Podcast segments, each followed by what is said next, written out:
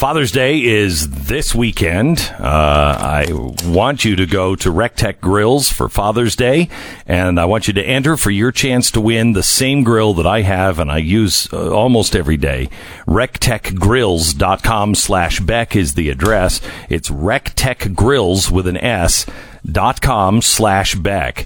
Uh, Rec Tec is the, it's the, I don't know. Can't say Rolls Royce. It's, I mean, ugh, who wants a Rolls Royce? Uh, it is the it's the, not a Cadillac. It, I don't know. It's a great. It's the best one on the market. Okay, Rec Tec Grills. Check them out for yourself. Great Father's Day gift. Rec Tec Grills. R E C T E C Grills with an S dot com slash back. Register today, and you might have a new grill for Father's Day. All right, show begins in just a couple of minutes.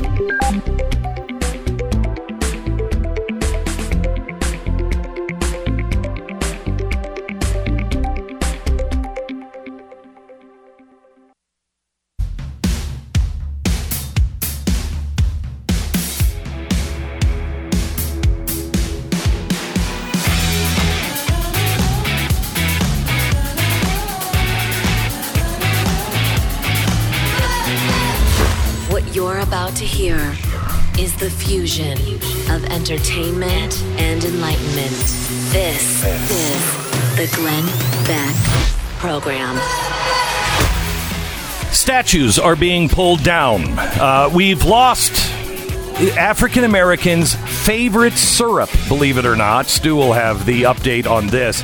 Aunt Jemima is now completely pulled off of the shelves. Why? Because a bunch of white people thought that that would be offensive, and so uh, they're gonna they're gonna they're gonna help the poor black people out because they don't they don't even know what they like. Uh, the stepmother of the police officer charged in Rayshard Brooks, uh, Brooks shooting was fired yesterday from her job. Why? Why? Huh. And nooses uh, that have been found hanging in the trees at Lake Merritt.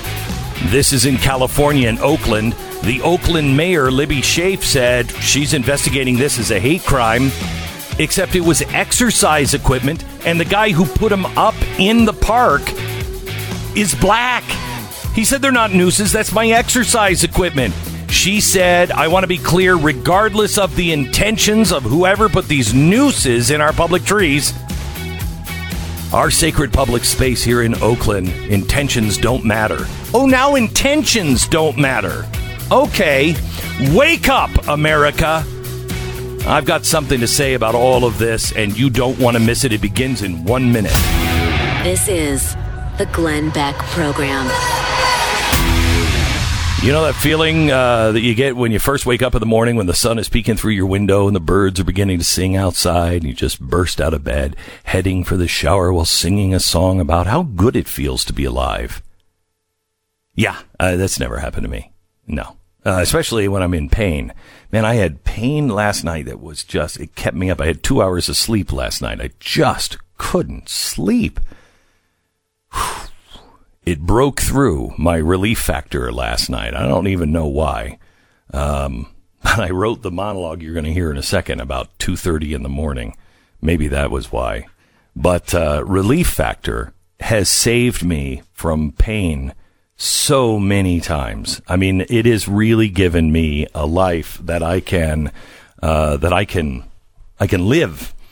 Uh, and it's taken my pain away, and it's taken a whole bunch of people that listen to this program their pain away. I want you to just try it. Try their two week uh, or three week uh, quick start trial at relieffactor.com. It's 800 500 8384. 800 500 8384. Try it. Relieffactor.com. I want to play quick, quickly some audio that came from Seattle and Ami Horowitz talking to one of the leaders of this Black Lives Matter group. I want you to listen to what she said. Every single day that I show up here, I'm not here to peacefully protest. I'm here to disrupt until my demands are met. You cannot rebuild until you break it all the way down. Respond to the demands of the people or prepare to be met with any means necessary. By any means necessary. That's not just a slogan. No. No. No, it's not a slogan. It's not even a warning. I'm letting people know what comes next. A response to violence is not violence itself. May I ask, where are the pastors? Where are the preachers? Where are the men and women of God that know what is actually happening right here, right now, and have the guts to stand up and lead this nation back to common sense, to kindness, to the Ten Commandments, the Golden Rule, everything our parents and grandparents taught us, all the things that that simple man from Nazareth taught. I want you to listen to me really carefully. I want you to listen to these words. This nation is not evil. But believe me, it is about to be. If good men and women do not stand up, if they continue to do nothing, the freedom we all enjoy, as well as the hope of freedom, now only dreamt about by the 40 million men, women, and children who are actual slaves today. Those who have been taken, ripped from their families so they could be sold to the highest bidder. And that doesn't even cl- include the political prisoners. Those who are persecuted because of their faith, their sexuality, their race, or a hundred other stupid reasons. That small flicker of hope that those people hold on to, that there's somewhere to run, that somebody cares, that somebody's coming, that somebody hasn't forgotten them, that light will be snuffed out. And we will become more dark and terrible than any of the totalitarian states Karl Marx could have ever imagined. Where are you, moms and dads, grandparents, millennials? Where are all the black matriarchs? Those of you who know what's good and healthy for your grandchildren, you know what this country can mean for them. You know your grandchildren's biggest threat comes from the streets, the gangs, the drugs, and the loss of God. Where are you? Do you realize that only 16% of the American public, and that's white and black, Republican, Democrat, only 16% of the American public are actually for defunding the police. Even fewer are for disbanding the police. Now, why is that? Because you and I both know what life in the cities would mean without a police force. We know it. Chaos, cruelty, and all those who are the most vulnerable will suffer the worst. But mark my words, no matter how much you play along, the mob will come for you. They will take what you have because when you actually read the words or listen to people like I just played for you, the people who lead these groups, they are for revolution. They are for chaos. They are for taking you, the system, and everything you've ever held dear down, rip it apart, destroy it, burn it, and never look back. Where's your voice? America, why are you silent? What your grandparents, the greatest generation. What they fought for is about to be lost, but not on the beaches of Normandy. No, shamefully, it's all about to be lost with a yawn and a whimper. Father's Day is this weekend. Where are you, fathers?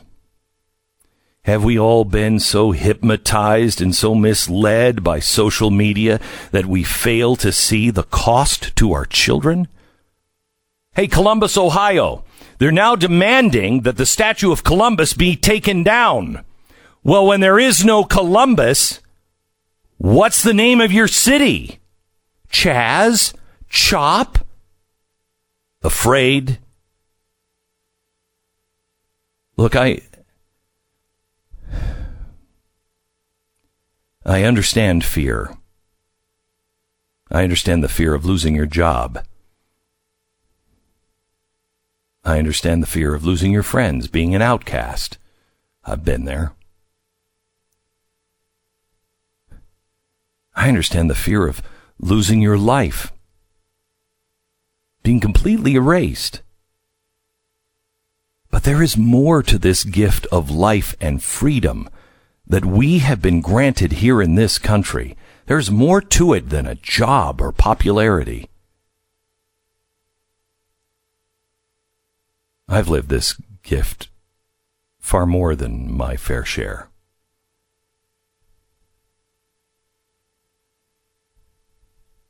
I'm okay. I'm okay. With losing it for me if it means saving it for my grandchildren and my children. Because that's what's happening. And it's our turn to stand as Martin Luther King or Abraham Lincoln stood. And they were afraid. They were terrified. They were tired. Have you seen the look of Abraham Lincoln in a few short years? He didn't want to do any of that. But he knew someone had to do it. The same for Martin Luther King. He knew that he was born at that time for a reason, just as you are born at this time for a reason as well, in this country. And it wasn't to bow down. It wasn't to kneel down. It wasn't to grovel and kiss the feet of Marxist revolutionaries. They will not bring you a new peaceful world. They will bring you one of terror, oppression, death, for our children. We're about to we're about to hit an amazing birthday for our nation in just a few short years. 300 years, the oldest constitution in the world. And it's hanging by a thread. And what are our churches doing? Oh, shame on you, churches. Our churches are either preaching Marxism or its gateway drug from the pulpit, or they're just playing it safe, carving out a space, a safe space for their church or their faith, or just remaining silent so they can keep their congregation intact for the tithing money. Which is worse? At least the Marxists, the social justice warriors, at least they believe in something. Do you even believe the words you preach? Have you all gone mad? Where is this? Where is freedom? Where is forgiveness? This is a message of no forgiveness. Where's the individual in this scheme? Because Christ didn't come for us as a group. He came for us each individually. This is a mob. Did, did, did, Jesus preach mobs, looting, class warfare? Did he teach one race over another, redistribution of wealth? Did he and his apostles throw down the statues of the Roman gods? Because certainly the Son of God found those statues offensive and personally hurtful. Do the disciples of God, do the disciples of Jesus Christ now support revenge, covetousness, and violent revolution? The lies, the deception, the downright deceit. It is evil. And if you don't see it, or at least feel that something has gone wrong here, frankly, you may be too lost. But believe me, history will find you. History will remember you for what you chose to do or not do as man's greatest experiment to see if men could rule themselves. Oh, history will remember that when it got tough, because frankly, it became too easy, you traded our freedom for what? For what? No cops? You're an imbecile. Man, if I were the devil, I couldn't have planned this better. Where are you, valiant, honest men and women who are awake? Stand up! Square your shoulders. You are the son or daughter of the only king who doesn't need you. He wants you. Has anybody noticed the gift that we've been given lately? Because of COVID, we've had a short period of time where everything, all this busy nonsense of the world is put on pause. A chance to come back to our families, to our roots, to our God. We have been taken out of the noise and the filth of the world so we could be quiet enough to remember who we really are. And yet we're still restless. Why? Because even in this miraculous time, we haven't recognized the only thing that can truly give us rest. Listen. If tomorrow, and time is of the essence, if tomorrow we began a, NASA, a massive national action not to do anything but personally teach our children the true history and then stand in our own communities, we win because we surround them. Americans versus Marxists, not left versus right, Americans versus Marxist revolutionaries. But let me just say this even if we didn't have a chance of winning, where are those who would join a losing fight just because it's right? Where are the real civil rights leaders of today who will take a beating from this Marxist mob because it's right? Where are those today that died at the Alamo? It'd be funny if it weren't so tragic. They died for the freedom of those they didn't even know. And this generation won't even risk being defriended for those we love. Where are those who came from foreign lands? Where are those who saw the promise of freedom when they were oppressed? Where are those who were held captive elsewhere? Those who loved America's founders behind the Iron Curtain? Those who know this evil because they seen this evil. They lived it when so many didn't. Your new country needs you. Where are the Cuban and Venezuelan communities? Your country is being torpedoed by thieves and saboteurs that you personally have seen come and rape your own country before. This country is going down. It is time. All hands on deck. Organize yourselves. Where are the handful of men and women who know why Gandhi and MLK won? Who have the peace, the love, the fortitude to march hand in hand into the jaws of hell? Who have the who is it now that has the faith to know that the gospel truths are the only shield you need?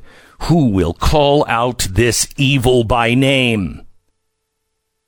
Who will not apologize for what you know is true? Let me tell you something. All of the forces on earth are arrayed against you. That is absolutely true. It was reported today that the leaders of Black Lives Matter have spent millions on travel and consulting. I was in the Tea Party. We didn't have a hundred bucks between us. And you know what?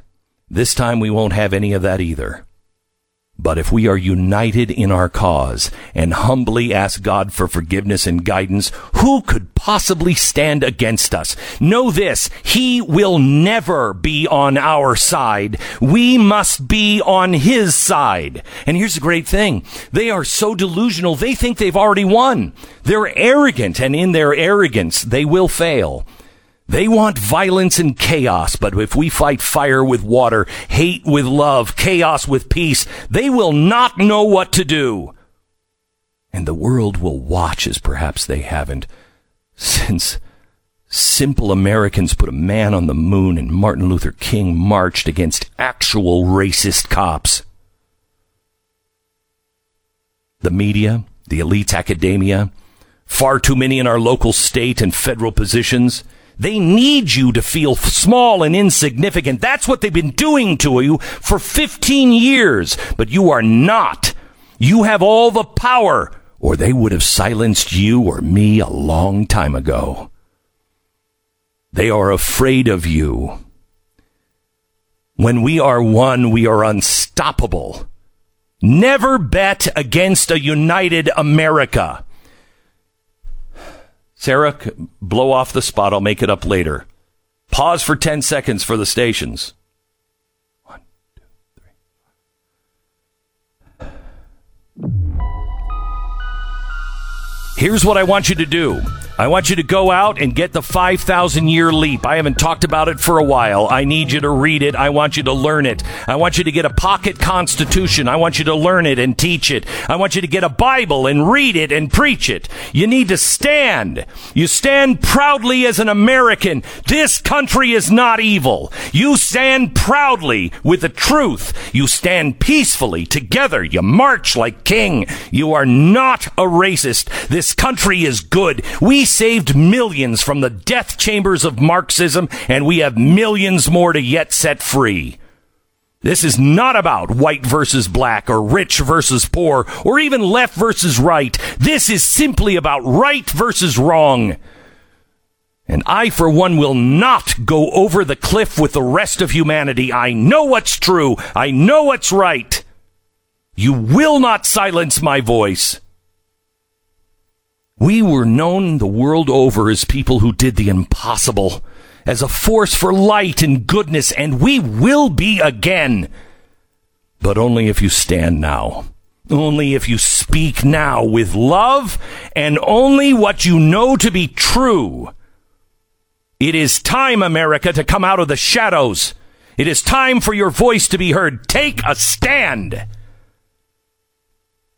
Because if you do, together we will restore our sacred Constitution and the promise of the Declaration of Independence. And we will reach higher heights of opportunity and equality because that's the one thing we have in common with the protesters. Except I think we actually believe in it. They're just using. They're just using people. Let us live up to our ideals. Let us restore truth, justice, and the American way. Let us live the Constitution. Let us all once again find these truths to be self evident. But let's do it together. Let's do it in peace and love and with God's light, not man's and let us mutually pledge to one another our lives, our fortunes, and our sacred honor.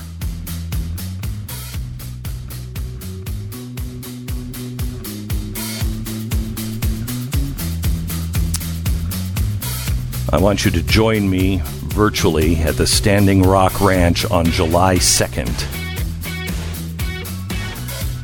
I am going to uh, I'm going to show you who we really are. Going to show you how we can unite and change the world. Bring lightness back to our country. Don't miss it. Blaze TV and all our social media. program. All right, let me tell you about Hustler Turf. So, um, I have to tell you that I, I used to I used to have to mow the lawn when I was a kid, and I hated it until we got a, I think it was a lawn boy. Is that, was that the name of those things? And it had a little switch where you could automatically go and you're like, oh my gosh, that was living. Uh, things have changed in the lawnmower world. Uh, and Hustler Turf actually changed things in about like 1960. They started doing zero turn lawnmowers, but they were made for industrial lawnmowers. Uh, they were, they were for people who used them, you know, six, seven, eight, uh, six or seven uh, days a week, uh, eight hours every day. Now they've gone into the lawnmower for you and your home, and it will save you hours, hours on working on your lawn. Hustler Turf, they're built like tanks, built like tanks. Get an extra year of extended warranty coverage. Just go to hustlerturf.com. Click on the radio uh, offer button at the top of the right hand corner and enter my name, Beck. Hustlerturf.com. And go to blazetv.com slash Glenn. Use the promo code Glenn. You get 10 bucks off your Blaze TV subscription.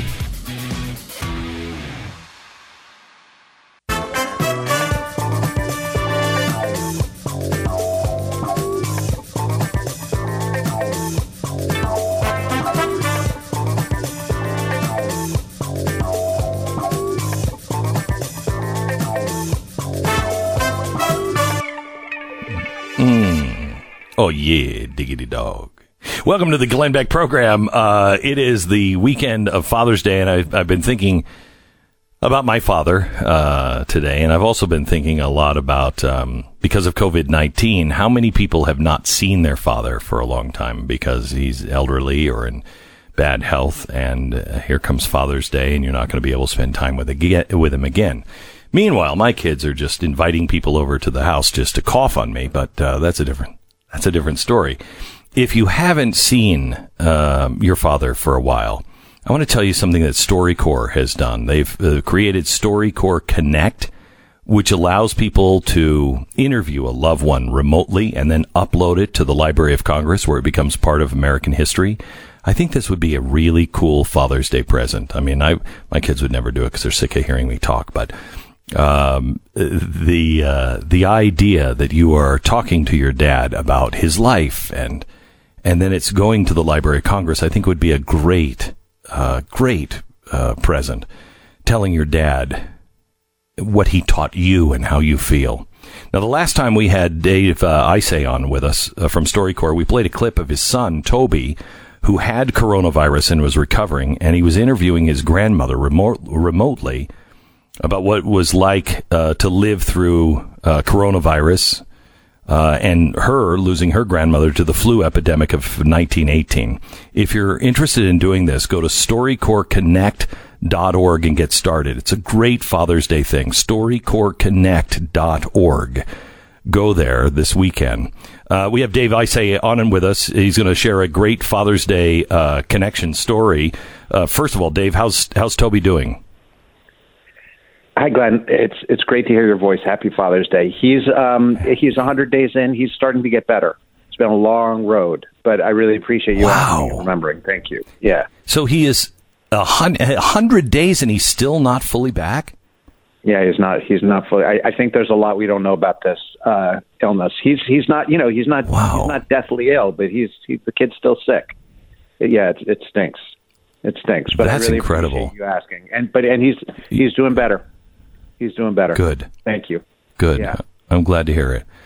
So I, I got to believe, Dave. There's a lot of people that don't get to see their dad uh, this this weekend uh, and celebrate Father's Day the way they would want to, or the way we always have.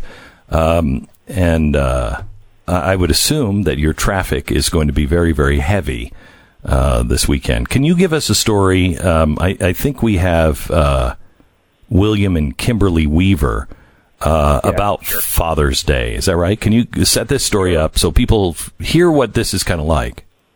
Sure. So this is this is an interview that was recorded um, in Atlanta, Georgia, and it's a dad um, talking to his daughter about his dad. Lynn Weaver's dad's name was Ted Weaver, and he was a jan- janitor and a chauffeur in Knoxville, Tennessee. And uh, and Lynn wanted to talk about him to his daughter, the most important person in his life. Here it is. Listen. My father was everything to me. And it's actually kind of difficult talking about him without becoming very emotional. Up until, you know, he died, every decision I made, I'd always call him.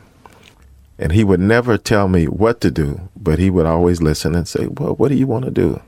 And he made me feel that I could do anything that I wanted to do.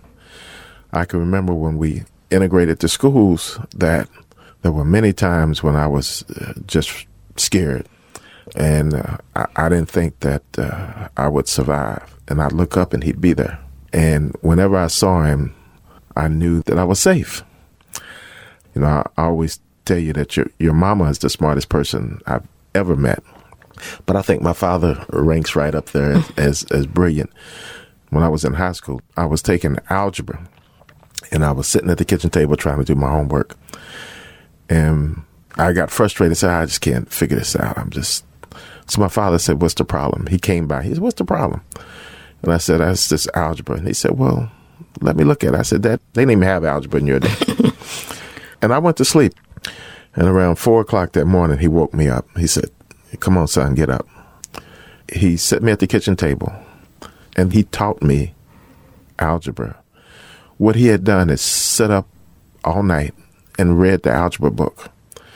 And then he explained the problems to me so I could do them and understand them. and to this day, I live my life trying to be half the man my father was, just half the man.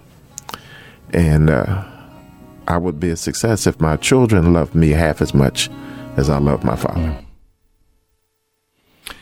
That is exactly how I feel. If if my children would love me uh, half as much, it's uh, it's an amazing thing. Uh, Dave Lynn went on to become Lynn went on Lynn, Lynn went on to become um, chairman of surgery at uh, Morehouse School of Medicine, a very famous, uh, renowned surgeon. He passed away last year. Um, Oh, and uh, just like you, you wish you could talk to your dad. I mean, I think you know this time of COVID is a reminder that it's important, you know, to take the time to listen to the people we love and to honor them by saying, "Who are you? How do you want to be remembered?"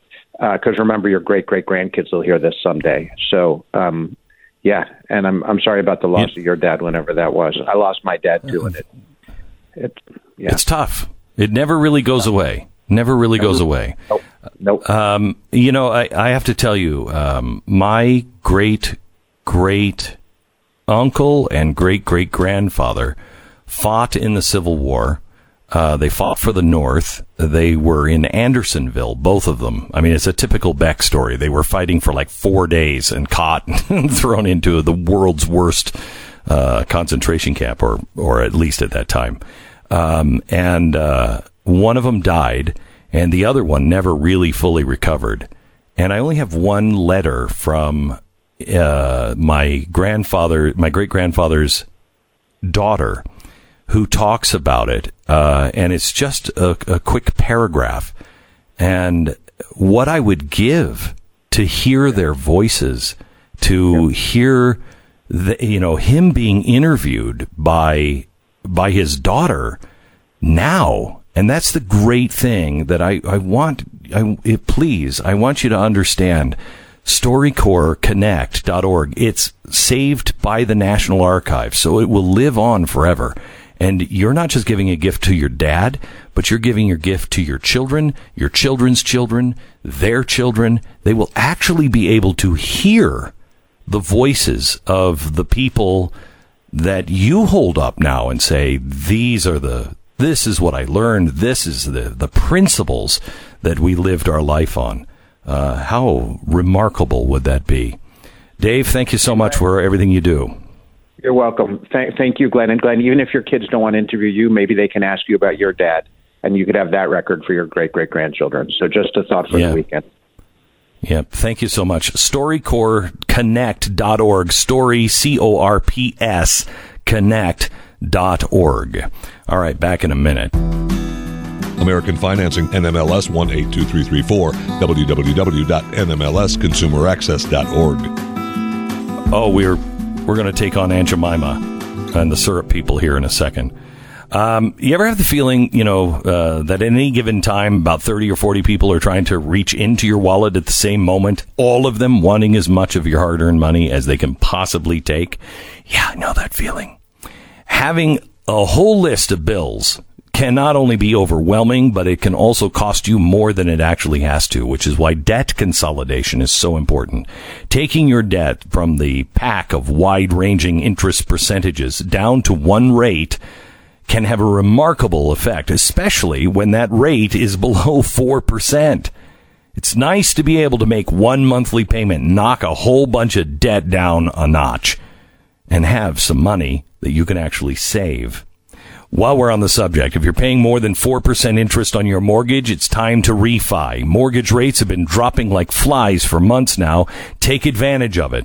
All of this stuff has one thing in common. American Financing. Give them 10 minutes of your time today. Call them and let them see what they can do for your finances. American Financing. 800 906 2440. 800 906 2440. Or go to AmericanFinancing.net. Don't forget I have to- another one. Yeah, we, you were blabbing before, so we need to talk about uh, honey as well, uh, which is something, of course, you're on the air talking about when it was your wife that actually told you about it. Can you stop giving my wife credit for everything good in my life? Because it's it's not only true, it's irritating. so anyway, uh, honey is something that uh, Lisa Stu's wife and my wife have been on to for a long time. If you are shopping uh, online, which I think everybody does now, but if you're shopping online, the things that you purchase online, you don't have, you know, 23 hours a day to research the best deals, the online coupons, promotionals, and all that. And you don't have to. All you need to do is download the Honey app. It's free, it's easy to use, and it's not mining your data to sell to online retailers. It's going to find you the best money saving deals. Honey works on nearly every online store, Walmart, DoorDash, Home Depot, Lululemon, Macy's, and a whole lot more. Honey has found people uh, like you about $2 billion in savings. That's why it has 100,000 five star ratings on Google. Honey, it's free to use and it stalls in just seconds. Get Honey today at joinhoney.com slash Beck. That's joinhoney.com slash Beck. You're listening to Glenn Beck.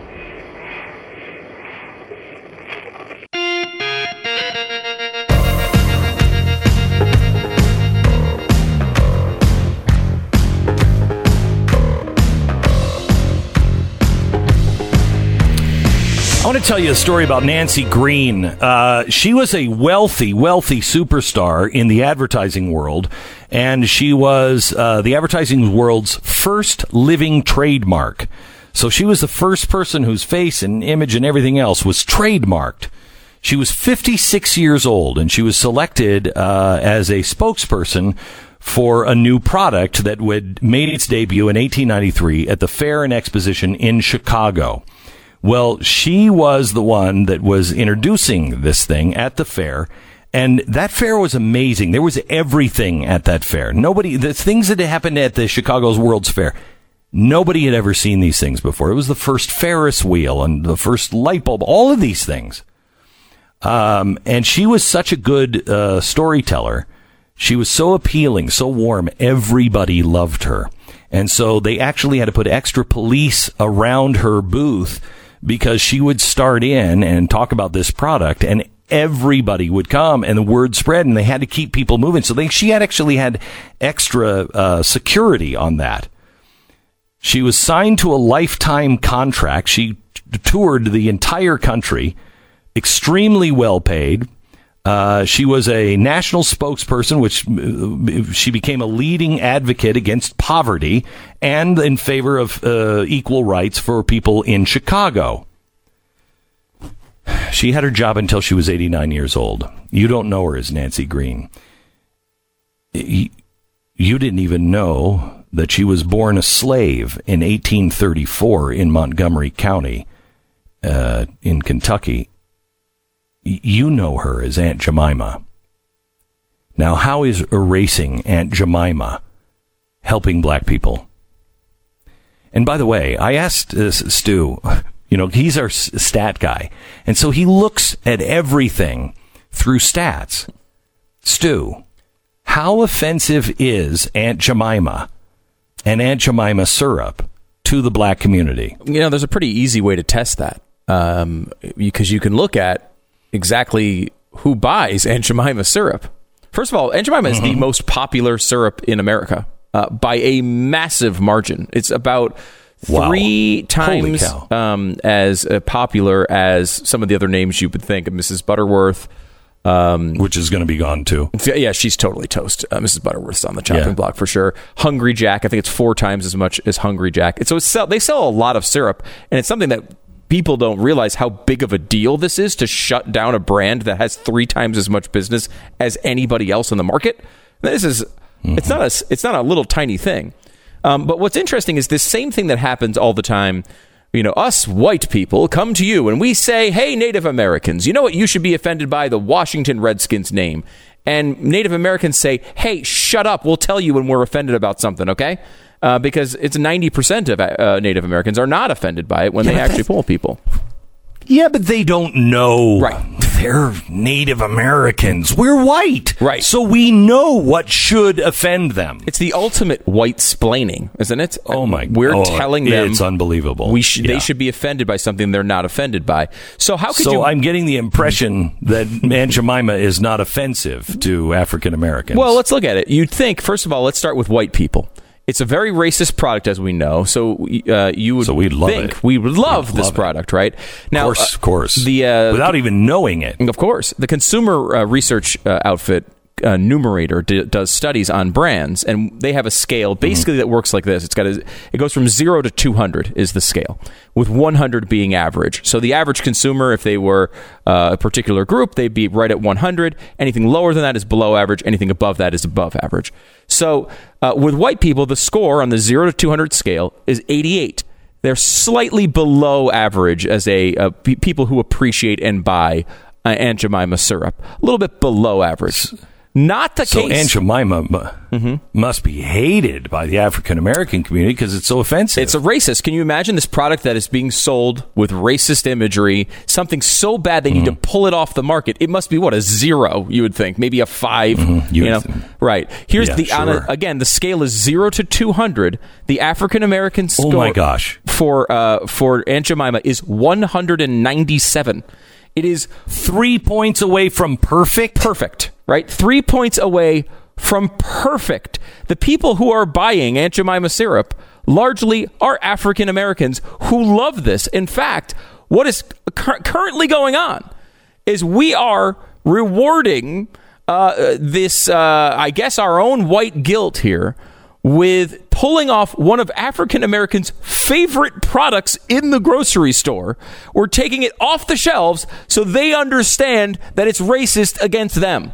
Thanks a lot, white Oh people. gosh. We really appreciate it, I'm sure. Holy cow! Um, uh, by the way, I would like to point out you know who freaking hates Aunt Jemima? Asians. Asians hate Aunt Jemima. I don't know why, but I want to know. It's a new investigation we're launching here. Only a 49 out of 200. And I will say, unlike Sara Gonzales, our own Sara Gonzales, who tweeted that you should never uh, buy. the only thing offensive about Aunt Jemima is that uh, their people are still buying that crappy corn syrup garbage. Uh, Hispanics love Aunt Jemima too.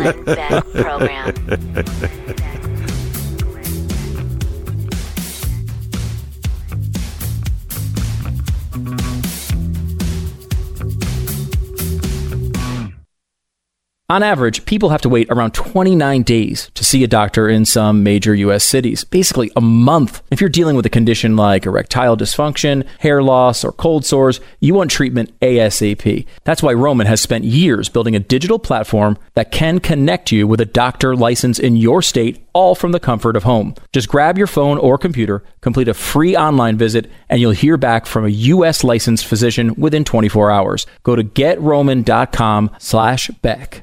Where do we all turn when things fall apart? Well, if you're like me, you lean on things that stand the test of time your closest friends, your family, or a cherished movie that re inspires. The classics are made to last, and that's why we turn to them in good times and bad. I have one of those beloved things in my life. It's my Tecovas cowboy boots. At Tecovas, they don't see themselves as just makers of quality boots and Western goods. They believe that a good pair of boots can change the way people feel about themselves. Now, why is that? Why is it that something that you put on your feet can change the way you feel inside? Because the boots are a manifestation of things that last, boots that can weather the storm and walk confidently to the other side. Cowboy boots are, and have always been, for the frontiers ahead. Find your pair at tecovas.com slash back and face the day comfortably and confidently like the generations before. For generations to come, Tecovas, T-E-C-O-V-A-S dot com slash back, Tecovas dot com slash back. Uh, let me tell you about uh, Rough Greens. Last night, we had so much fun with Uno. He was just crazy. He was jumping through the tall grass here at the ranch uh, like it was snow. It was, this is so great. He is my best friend. He's with me all the time um, and waits for me, and, and I want the best for him. And so we put a supplement on his uh, dog food. It's jam packed with vitamins and minerals and antioxidants, omega oils, probiotics. He is a different dog. I want you to give it to your dog. Just try it for a couple of weeks. 14 day jumpstart. Get a bag of this. 14.95. See the difference in your dog in 14 days or less. Go to roughgreens.com slash Beck. Call 833 Glen 33. That's 833 Glen 33. They are so confident, so am I, that you are going to see a huge difference. Uh, just try it for two weeks. Stop giving it to them if it doesn't work. It's amazing.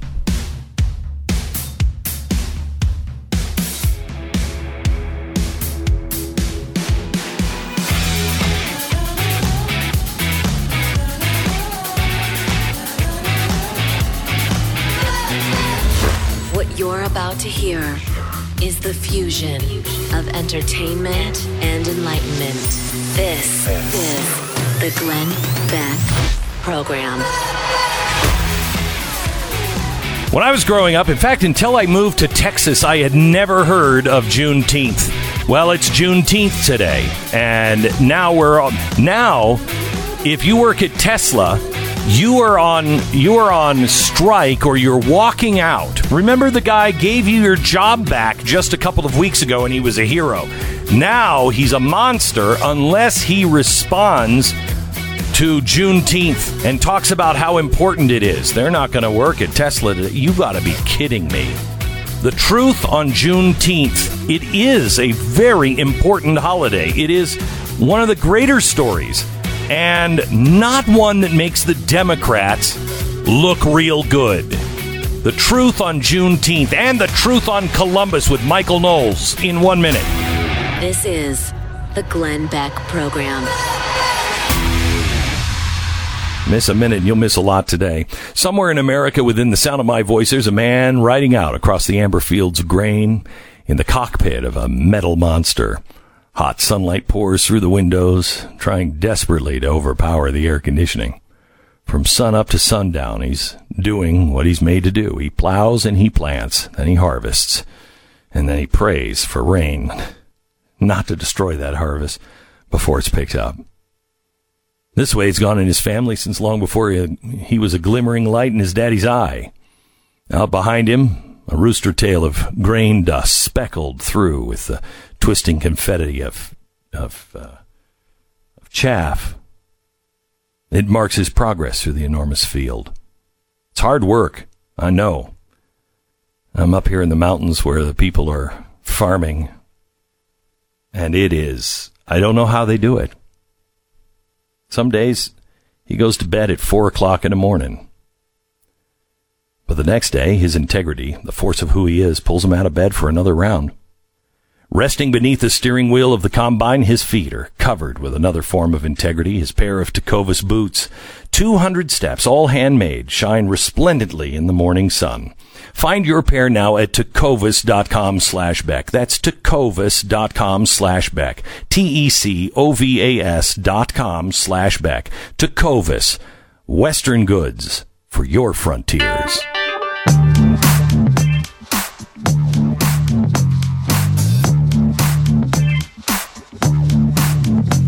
So I don't know if you've you've heard if you live in Columbus, Ohio, uh, what's next? They want to take down the statue of Columbus.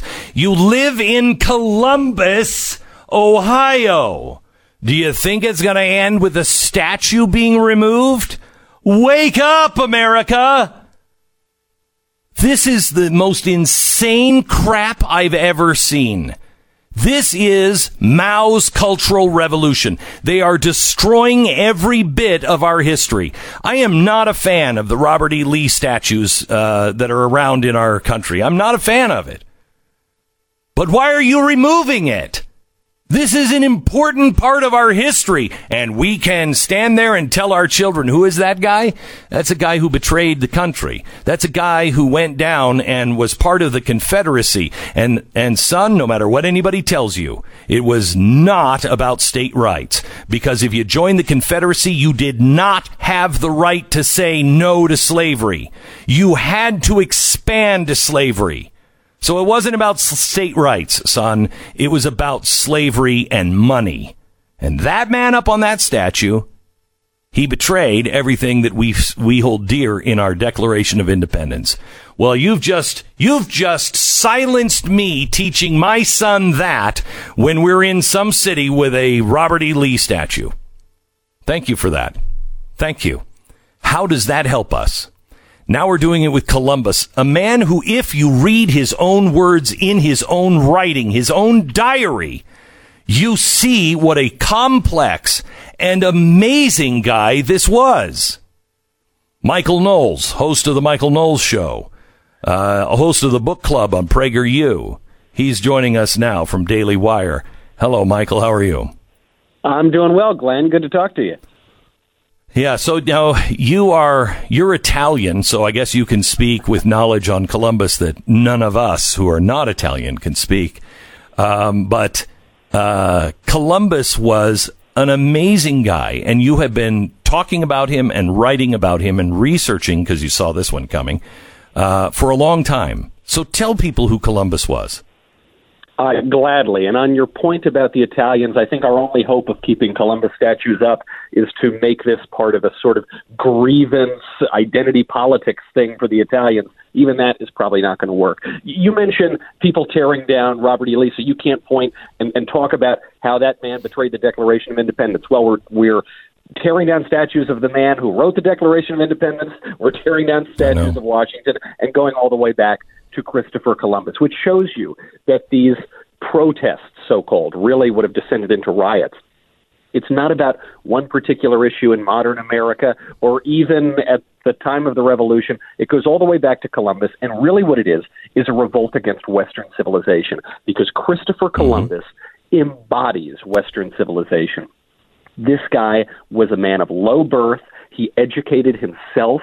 He was unbelievably determined. He he went through all of the great books of Western civilization, traveled all around the world, was determined to have a voyage funded to find a passage to the Indies across the ocean. He went to Portugal, they said no. He went to Spain, they said no. Finally, in Spain, they said yes. He made it across the ocean using virtually nothing other than dead reckoning and his own gut. The guy basically just looked up at the stars, didn't even have basic navigational equipment, put down several mutinies, made it to the New World, expanded our civilization, and uh, he has been horribly maligned. Uh, now, especially by people who don't know a thing about him. And in the words of Carol Delaney, who's one of the, the Columbus scholars, wrote a good, good book on the man, people are accusing him of crimes that he did not commit, that actually the sailors no. who were with him may have committed, but it's just terribly unfair. And he stopped I mean, what Columbus, what was amazing about Columbus was he did go back and forth. He, when he asked the first time, uh, he was rejected in Spain because he was arrogant. But then he went to a monastery, totally dejected, and he learned about, he learned really deeply about God and how to communicate with God. And he was so humble that the, the, the, the, uh, what do you call it? The the fathers of that. Uh, uh, sure, the brothers. Yeah, the Franciscans. Yeah, the brothers. They went to Queen Isabella and they said, "You have to meet with him again. You have to. He's a different man." And all he wanted to do was finish a mission for the glory of God. And he gets on the boat, and all the way, read his diary all the way along. He is talking about uh, you know, God and how he feels led by God, and he's going to find this place uh, and he's going to discover it. And he he breaks all kinds of odds and gets there. When he gets there, he does start to have a little bit of gold fever. And he starts to think, well, you know, I could go, I could go back. I want to be the governor of this land. He, when he goes back, he is arrogant again and he is broken. He is a broken man, never allowed to come back. Um, and and wasn't for crimes. I believe it was it was punishment kind of for God. He became so arrogant. But what he did was noble. What he did was great. If you look at what he did and how he he loved the natives, loved the natives. Well, how is this a problem?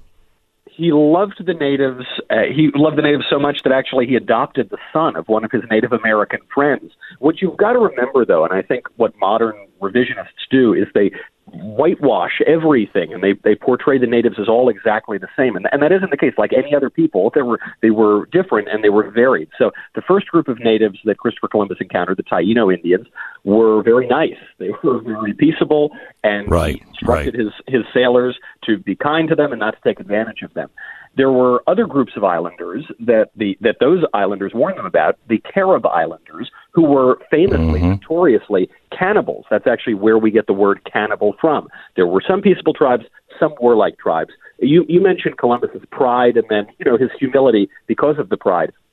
He would wear a hair shirt. He would he, he was aware of this problem of his, and he would intervene at, at times on behalf of Native Americans when other Spaniards wanted to hurt them. But a, a lot of this issue comes from one document that was written by Columbus's chief political rival.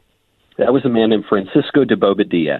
And all of these modern articles that are seeking to tear down Columbus are based on the writings of this man who ultimately took power from Columbus in the Indies. This is not to say that Columbus was guiltless.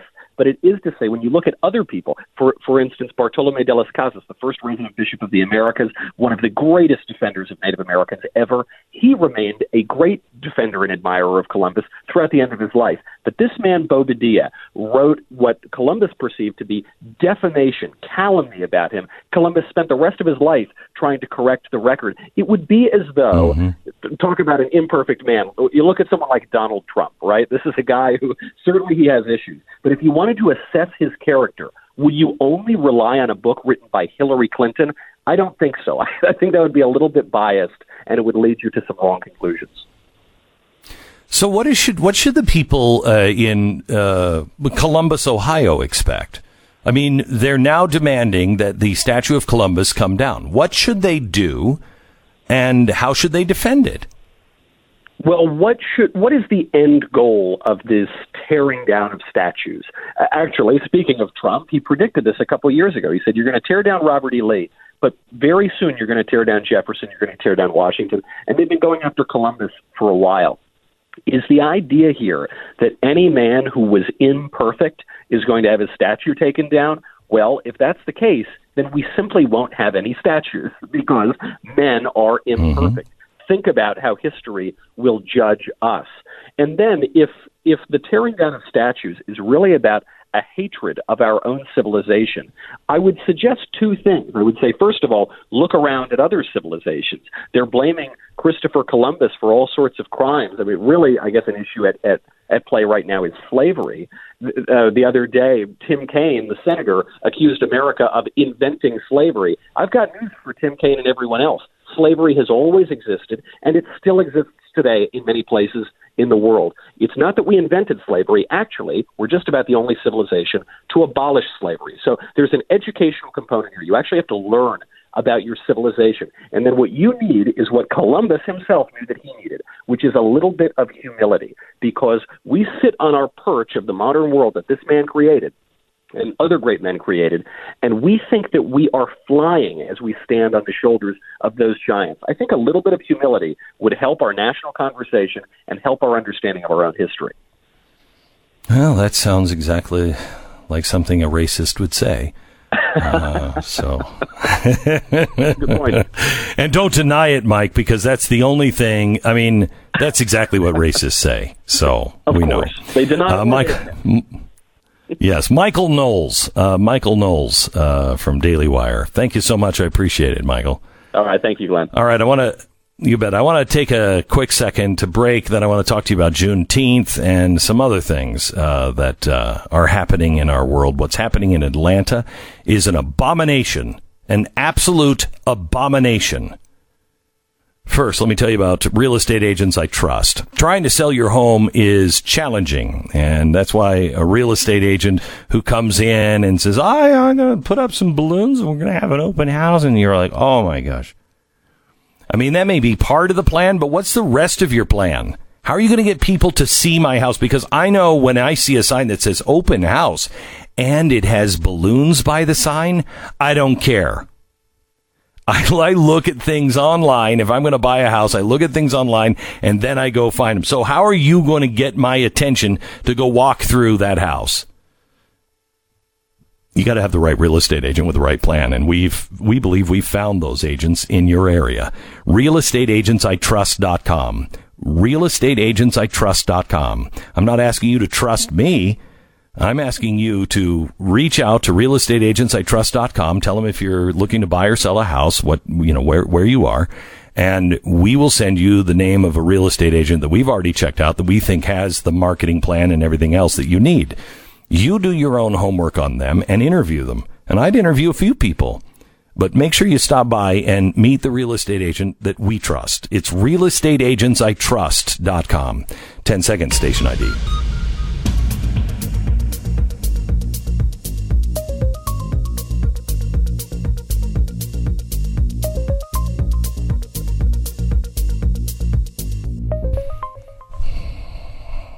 I want to talk to you.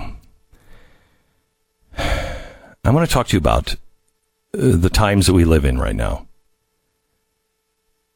I think there are too many people that are buying into this crap, and and you look, we're like we're like an abused child right now. We have been abused by the media. We have been abused by uh, the the government.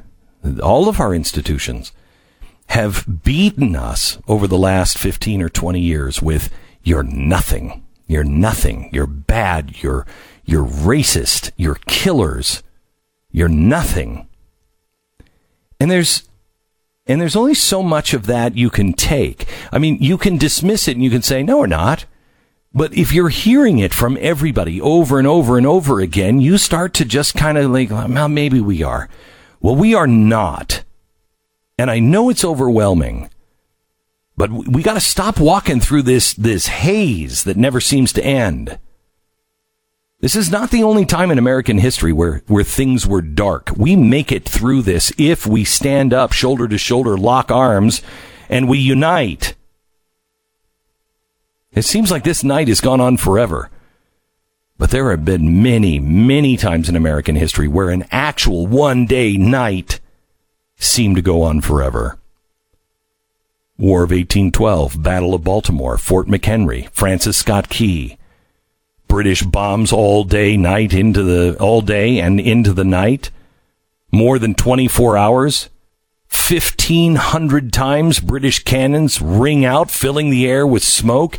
But every time Key, who was locked into the, the brig of a British ship, every time he peers out the window, he sees the American flag flying. And at dawn, the morning of September 14th, the American defenders lowered the flag and then raised a large 30 by 42 foot garrison flag to prove that yes, it is still here. It's where we get our national anthem from. The flag that Key saw not only flew as a symbol of the noble men and women who ushered in our liberty with their sweat and blood, but it stood for the entire idea of freedom, the emblem of the land of the free and the home of the brave. You can't have freedom without brave. You have to have the brave, the, the bravery of millions of men and women, and sometimes just one. This is my home. This is your home. This embodies everything that I hold dear.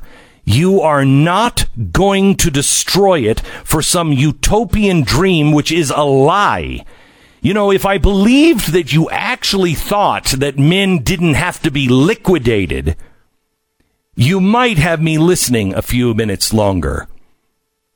But your plan is liquidation. Your plan is stomping on, silencing anyone who will not go along with you. That is not the American dream. I don't need you to agree with me, and I don't need to agree with you. And we can still be neighbors. Unless we believe that government has a right to stomp on people. In the face of everything happening today, things might feel impossible, terrifying. But we've been here before. There's a musical where one of the lines they're talking about freedom. One of the lines in the song says, I'm frightened. And their leader says, as well you should be. Freedom itself is scary. It's a blast of cool wind that burns your face to wake you up. Well, let this be the cool blast of air on your face today, America. Wake up! Get up! Get out of your slumber. Admit that this is really happening. This is not the time to kneel. This is the time to stand. Do not kiss the hand of any man. I will have no king but God. Look up. Lift up help up together, united. This is the men- this is the message from the Standing Rock Ranch, my ranch up in Idaho that I want to invite you to virtually on July 2nd. That's the Thursday before July 4th. I'm doing everything. I, we have a rehearsal today on the ranch of over 400 people. It's quite a production but it will be something that you and your grandkids, I think, will never forget. And remind you at the end of this twilight, this perilous fight with bombs bursting in the air, there will be dawn's early light. And that banner will wave over the land of the free and the home, the home of the brave. That's you. Recognize your place, recognize your calling, recognize your voice, and stand for all of the things that you hold dear.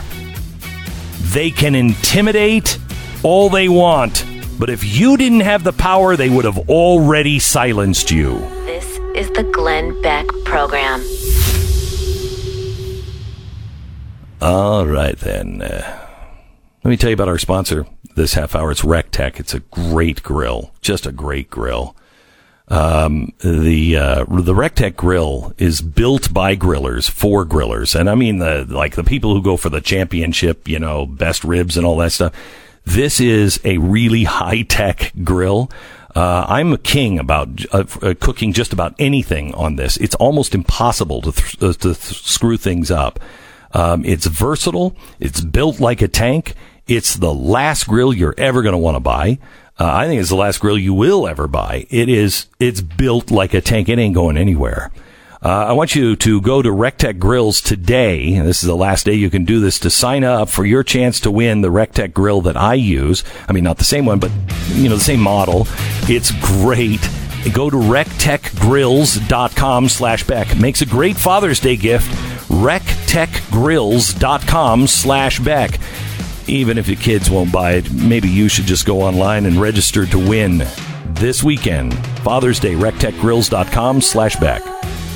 Brand new Glenn Beck tonight, as well as a new Stu Does America, Stu Does Seattle tonight. Go to blazetv.com slash Glenn, get 10 bucks off.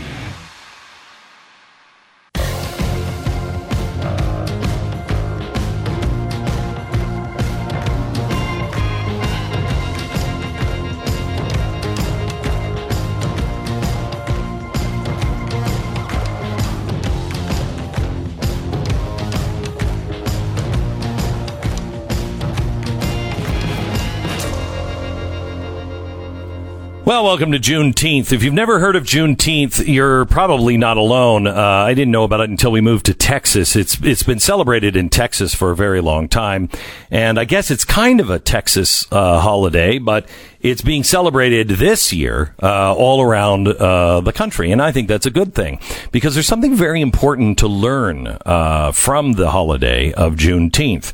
It's the oldest national celebrated commemoration of ending of slavery in the United States, and it dates back to 1865. And it happened on June 19th, 1865.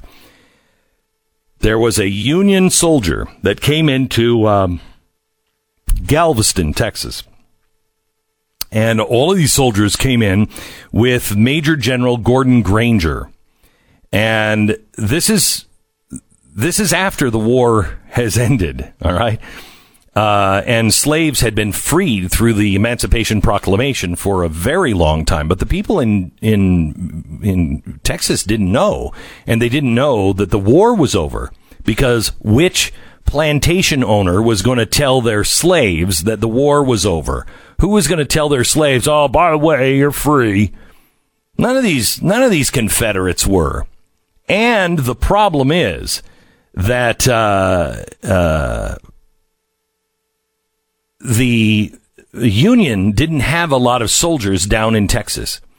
They had very few people down in Texas. So there was nobody to deliver the news, and it took time to deliver the news. So anyway, on June 19th, Major General Gordon Granger and his troops uh, arrive in Galveston, Texas. That's two and a half years after President Lincoln's Emancipation Proclamation. and he stands up and he says, uh, all slaves, for two and a half years, you've been free. The war is over. The Emancipation Proclamation. These Southern Democrats, these Southern rebels, did not want you to know this. But you are free. It was deliberately withheld. That's what Juneteenth is all about. And the important lesson to learn the Democrats that were enslaving and fighting for slavery were the reason why Juneteenth was two and a half years late.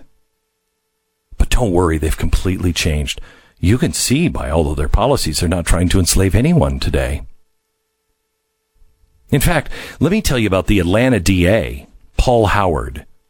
Now, Paul Howard is the guy that said, you know, the cop that shoot the that shot the guy that took the taser from the other cop. Um, he's been charged with murder. Murder. In fact, his stepmother, uh, or his uh, is it his stepmother, or uh, yeah, I think it is his his stepmother has been fired. I think only because she was the stepmother of this cop. Really? Welcome to America 2020, gang. Things are completely out of control. Now, the, the Georgia uh, Bureau of Investigation that was investigating this, they were asked by the, the DA to investigate. Well, they've been investigating. They haven't even turned anything in yet, and the DA has just decided, I'm going for murder. Did, did anybody see that shooting? Because that wasn't murder. But I guess it doesn't matter anymore. It doesn't matter because the Atlanta DA, Paul Howard, is fighting for his political life. He's currently under investigation by the Georgia Bureau of Investigation for his alleged use of a nonprofit to funnel at least $140,000 in City of Atlanta funds to supplement his salary. Oh, yeah, and he's also facing multiple sexual harassment lawsuits. This guy's a prince. And then there's this. The State Ethics Commission is alleging that Howard committed a dozen violations of public disclosure law. Investigation allegedly reveals violations spanning for five years. So it kind of puts into perspective why this guy is using the emotions of African Americans to go so tough on the cops. Oh, man. A man on probation who failed a sobriety test, who had, who had just left prison for beating children. He fought and attacked the police, stole one of their weapons. It was a taser and fired it at them. I'm curious, uh, what the hell did the DA expect the police to do? What, what, what was it? What would have justified deadly force in his mind? What if the taser fired by Brooks would have uh, inca- incapacitated one of the officers? What if Brooks then went back and picked up their gun? Because that's why the police have to use deadly force once they get any kind of weapon. And one of the officers is down. All of it was possible, and it all happened in the in, in about a two second span. The DA said the shooting was unjustified because tasers aren't considered deadly weapons. Wow, really?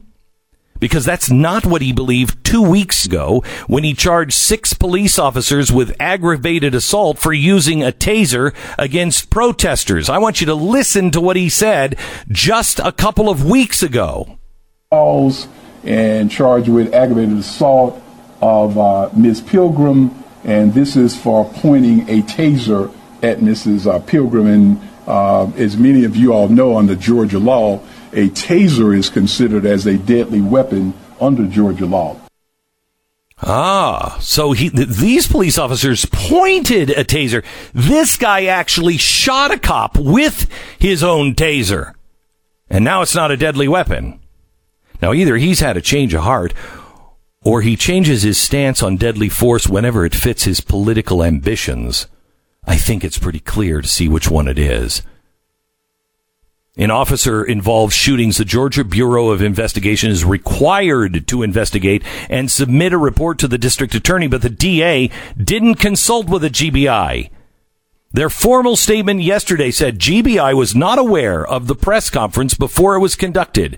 We were not consulted on the charges filed by the district attorney. Despite today's occurrence, the GBI will complete its mission of completing an impartial and thorough investigation of this incident and it will submit the file once completed to the Fulton County District Attorney's office.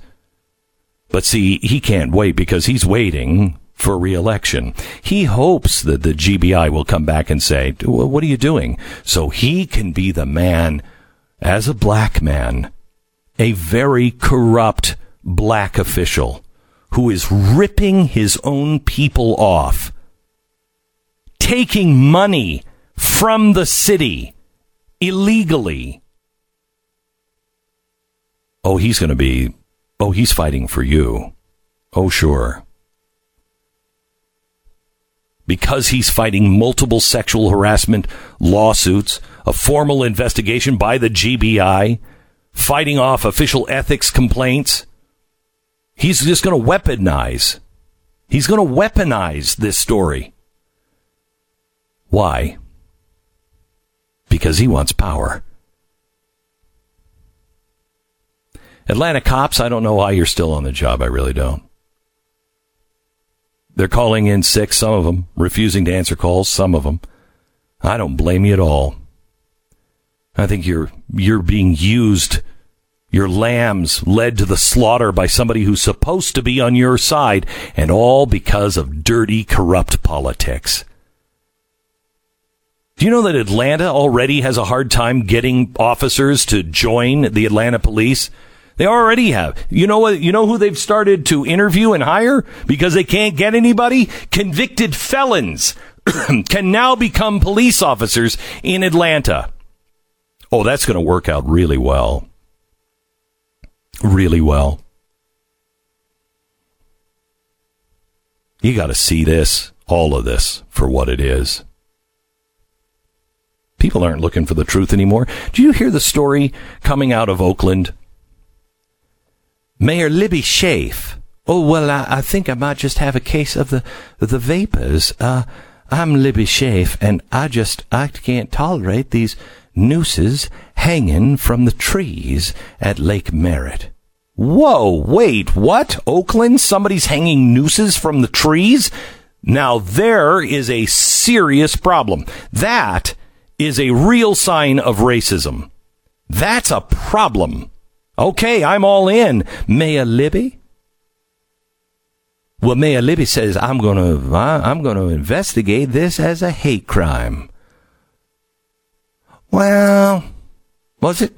Because the guy who hung the quote unquote nooses uh, said they're not nooses. Uh, that's part of my exercise equipment. Well, Libby says, Well, I just don't know what you're saying. These have no place in our city at any time, but especially at this time. These incidents are going to be investigated as a hate crime. Meanwhile, the guy who put them up said, wait a minute, no, that's not what they are. I, I, I work out in the park. These, these are, this is actually part of my exercise equipment. Well, I don't, I just want you to be clear here. I, I want you to listen to me. It doesn't matter. And I am quoting regardless of your intentions, or whoever put these nooses in our public trees. Well, I did, and they're not nooses. Hear me out. Whoever put these nooses in our public trees, in our sacred public spaces here in Oakland. Oh, the attention, the intention just doesn't matter. Wait, the intention doesn't matter.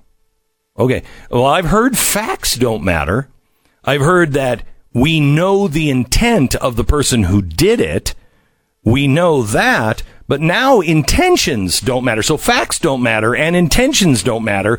Uh, the person stepping up and saying, I'm the one who did it doesn't matter. The guy who exercises in the park using those things, which is why he put them in the trees, they're not nooses. And by the way, he's a black man. That doesn't matter. It is a hate crime.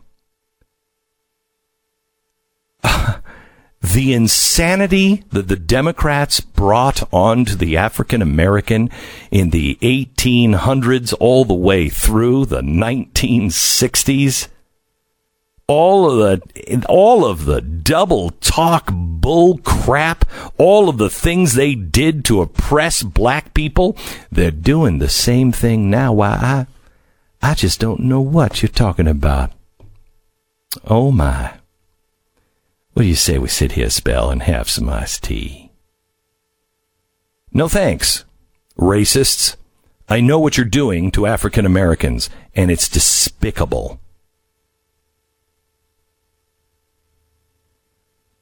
So, from our Oakland mayor, who doesn't have any any desire to actually find the truth except the one she's looking for, to the DA who doesn't find it doesn't care if they find the truth, doesn't care if he doesn't convict these people. He's going to go for the worst, and then when he loses, he will just stir it up. And I was the only defender there for you, but all he's trying to do is to get you to forget all of his crimes. Why? I just don't see why Americans just don't see this today.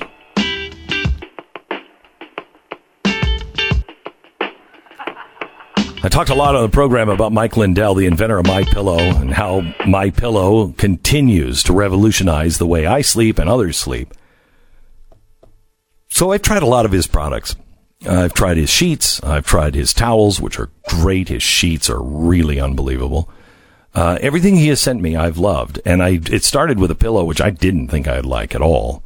My Pillow is one of those companies that we as conservatives can look at and say these are the good guys. These are the guys standing and not only making a great product, because I'm not going to buy a product because they stand on my side. I'm going to buy a product that's really good. And if I have a choice and there's somebody that's standing on my side and it's a tiebreaker, that's it. Well, this guy not only is making great products, but the company is also on our side. If you've been listening, you know you can get my pillows uh, at buy one get one free, and they've been offering this on many of their products. Their duvet co- covers, the uh, the pillows, like their bolster, neck, and Giza elegance pillows and so much more. And they're offering deals on both reusable and disposable face masks now as well. So go to mypillow.com and click on the new radio listener specials to check out the buy one get one free deals. Also deep discounts on all other MyPillow products as well. Enter the promo code BECK or just call 800-966-3117. 800-966-3117. Get the great radio specials now. Use the promo code BECK at mypillow.com. Program.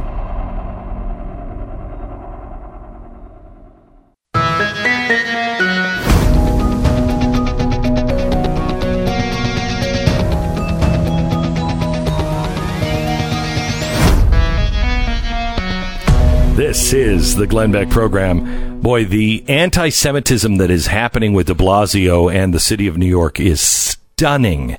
Stunning. Uh, there's now a. Um, uh, there's now a, a, lawsuit from the Orthodox Jews uh, celebra- uh, uh, suing de Blasio and Cuomo for discrimination over the lockdown rules. And it's a pretty, I mean, I don't know how they lose this case. Uh, we have Christopher Ferrara coming up in about a half hour from now. Also, Niger Innis, who is amazing. He's a civil rights leader, national chairman of the Congress of Racial Equality. We're going to talk a little bit about Black Lives Matter. And he's not your typical Jesse Jackson kind of civil rights leader. I find him more of a real civil rights leader. Uh, uh, uh, Niger Innis is going to be joining us here in just a second on Juneteenth. Yeah, Juneteenth is great. I mean, I love the fact that we're celebrating the ending of one of the worst government programs ever created. Um, I am totally behind that. I, the name, though, I, could, I, I would say needs some work. It's just a combination of June 19th and they just took the 9 out. Juneteenth? It's like a child made it up. I don't know the history of it. It's probably amazing, but it just, I don't know, it doesn't work. I think it's the, the Patagonian toothfish of holiday names. We need to Chilean sea bassett uh, immediately. That's just an opinion, though. Oh, don't worry. I'm sure somebody's working on a makeover for this holiday and its meaning. Is the Glenn Beck Program.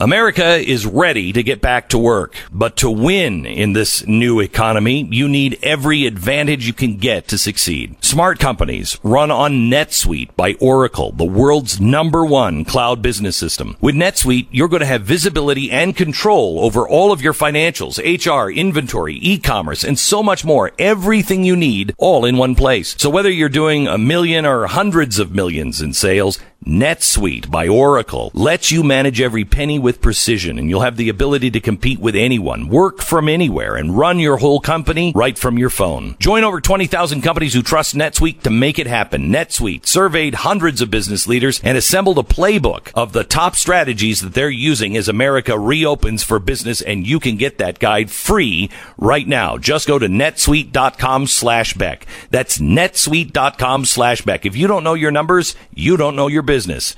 netsuite.com slash Beck. Hey, everybody knows PayPal, but did you know that they were teaming up with Honey to save you money? Honey is the free online shopping tool that automatically finds the best promo codes and applies them to your cart. And now it's part of the PayPal family. Just add Honey to your computer and shop on all of your favorite sites like normal. When it comes to checkout, just click the little apply coupons button when it pops up. A few seconds later, Honey scans the database for all the working coupons on the web and watch your price drop. Honey works on nearly every online store Walmart, DoorDash, Home Depot, uh, Lululemon, Macy's. Honey has found over $2 billion in savings. That's why they have over 100,000 five star reviews on Google Chrome Store. Not using Honey is literally passing up free money. It is free to use and installs in just a couple of seconds. Get money for free by joining Honey. Joinhoney.com slash back. That's joinhoney.com slash back. Someday in the future, future, future, future, all of our cars uh, are going to be flying cars. And I'm not sure you'll need Car Shield then. Uh, because when the warranty expires, I'd, I'd get out of the flying car, you know? Uh, oh, it's Mercury Real Estate? Oh, well, if you want to sell your home, am I doing Car Shield in a minute? When you want to sell your home, uh, Mercury Real Estate, real estate agents I trust are the people that can really help you. Uh, I got to get back to the flying car, so that was going to be a good story. Um, there's no guarantee that the housing market is going to stay stable. In fact, it looks like house values are going to plunge in the not too distant future, maybe six months to a year. Uh, you got to get your house sold now on time for the most amount of money. And uh, if you're thinking about buying or selling, now is the time to do it. RealestateAgentsITrust.com. That's RealestateAgentsITrust.com.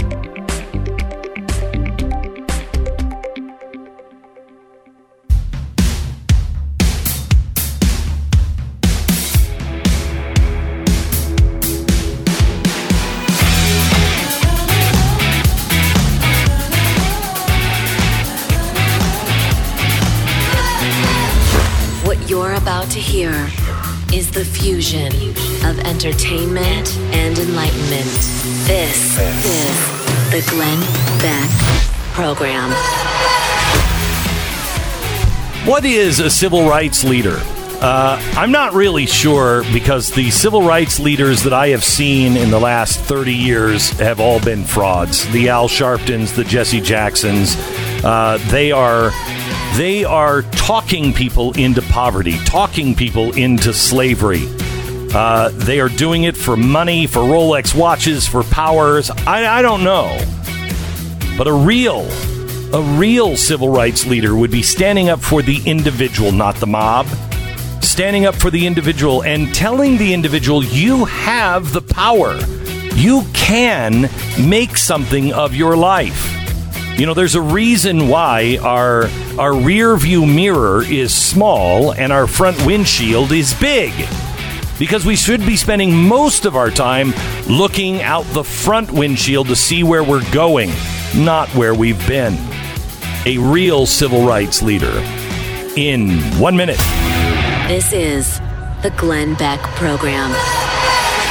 All right, let me let me tell you about the future, future, future, future, where all of our cars will be flying cars, and and it'll be bad because when the warranty goes out, then you know your car just falls out of the sky and you go up in a ball of flame. I think, I think, I don't know. You know, roadside assistance really won't be needed because um, there won't be anything left. But uh, until that time, when your warranty expires, may I suggest CarShield because they have the 24 hour roadside assistance if you need it. They have the, the free rental car while yours is in the shop. And they have customizable monthly plans, rates as low as $99 a month. I mean, we all know your car is going to break down, right? My car is going to break down, your car is going to break down, and it usually happens after the warranty. Don't care if your car has a, you know, 500 or, or 150,000 miles on it. If you're out of warranty, let them take care of all of it. All right. With rates as low as $99 a month, you have nothing to lose. Get covered by CarShield at 800 CAR 6000. Mention the promo code Beck or visit carshield.com and use the promo code Beck. You'll save 10%. That's carshield.com, promo code Beck. Deductible may apply.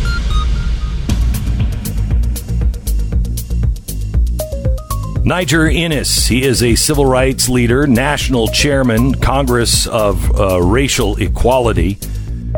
We thought we would get him on. We've been trying to get him on for a while. I, I really respect his voice um, and his bravery uh, for standing up now and talking about things that nobody really wants to hear, except I think the American people that are honestly trying to solve uh, race relations and trying to get trying to get us to move forward. And everything that is happening, I believe, is setting us way back. Niger, how are you? Good morning, uh, Glenn. It's great to be on with you. Thank you. So, please, please explain to me what's happening to the black community? Are, are, do they do they actually agree with like what's happening in Atlanta? We all agree on Minnesota, but do they actually agree with what's happening in Atlanta and what's happening now in our cities? Is that the majority of black Americans? No, I don't think it's the majority, but it is extremely loud uh, minority that gets facilitated by the mainstream media uh, into making people believe that it's uh, an actual majority uh, in the black community. The reality is, uh, most of us in the black community, uh, while many of us sympathize with the rank and file protesters, the overwhelming majority mm-hmm. of which I think want to be peaceful and are, uh, uh, you know, trying to protect black lives. Uh, the overwhelming majority of us do not support violence. We do not support burning down of a Wendy's that had absolutely nothing to do with that uh, that that tragedy, that tragic case in Atlanta. And listen, I was talking to another black leader, and he was saying, you know, young what what's going on in our cities right now, what's going on in our country right now, where you create this animus between the police and the community, in particular among young black men and uh, the police, is a clear and present danger to the lives and the safety of young black men. It's a very dangerous time. He was very, very, very concerned. Well, I'm concerned because this is this is a generational thing. Uh, and I think the next generation that's coming up behind this one is not going to be having the same kind of opinion. Um, if we make it that far, uh, and you know, what, what are you going to do with th- this whole generation that is embracing Marxism and truly just trying to destroy the Western way of life? That's all this is really about there there are, like you said, I think, really honest protesters, black, white, yellow, everybody, that really see and say, you know, we, we want justice. We want justice for everybody, and everybody should be treated equal. And I think there are a lot of good people, but they're not paying attention to who's leading these things and who's funding these things and what they stand for. They're being used, Niger. Absolutely. They are useful uh, dupes. They're innocent. Their heart is in the right place, but they're being used, uh, like you said. The founders of the BLM movement, uh, Alicia Garza and the two others, are very open I mean, here's the thing, Glenn. It's not me saying bad things about them. It's not you saying bad things about them. It's what they say about themselves. They are Right. self identified queer Marxist feminists with a particular agenda. And if you don't believe Glenn Beck, don't believe Niger Innis, just go to the Black Lives Matter website and you will see uh, uh, from uh, root and branch, you'll see the entire Marxist playbook from deconstructing the nuclear family, which, by the way, is the one institution, the nuclear family, one dad, one mom in a, a household raising children. That is the one institution that saved the black community for decades Yes. before the civil rights Decades. revolution.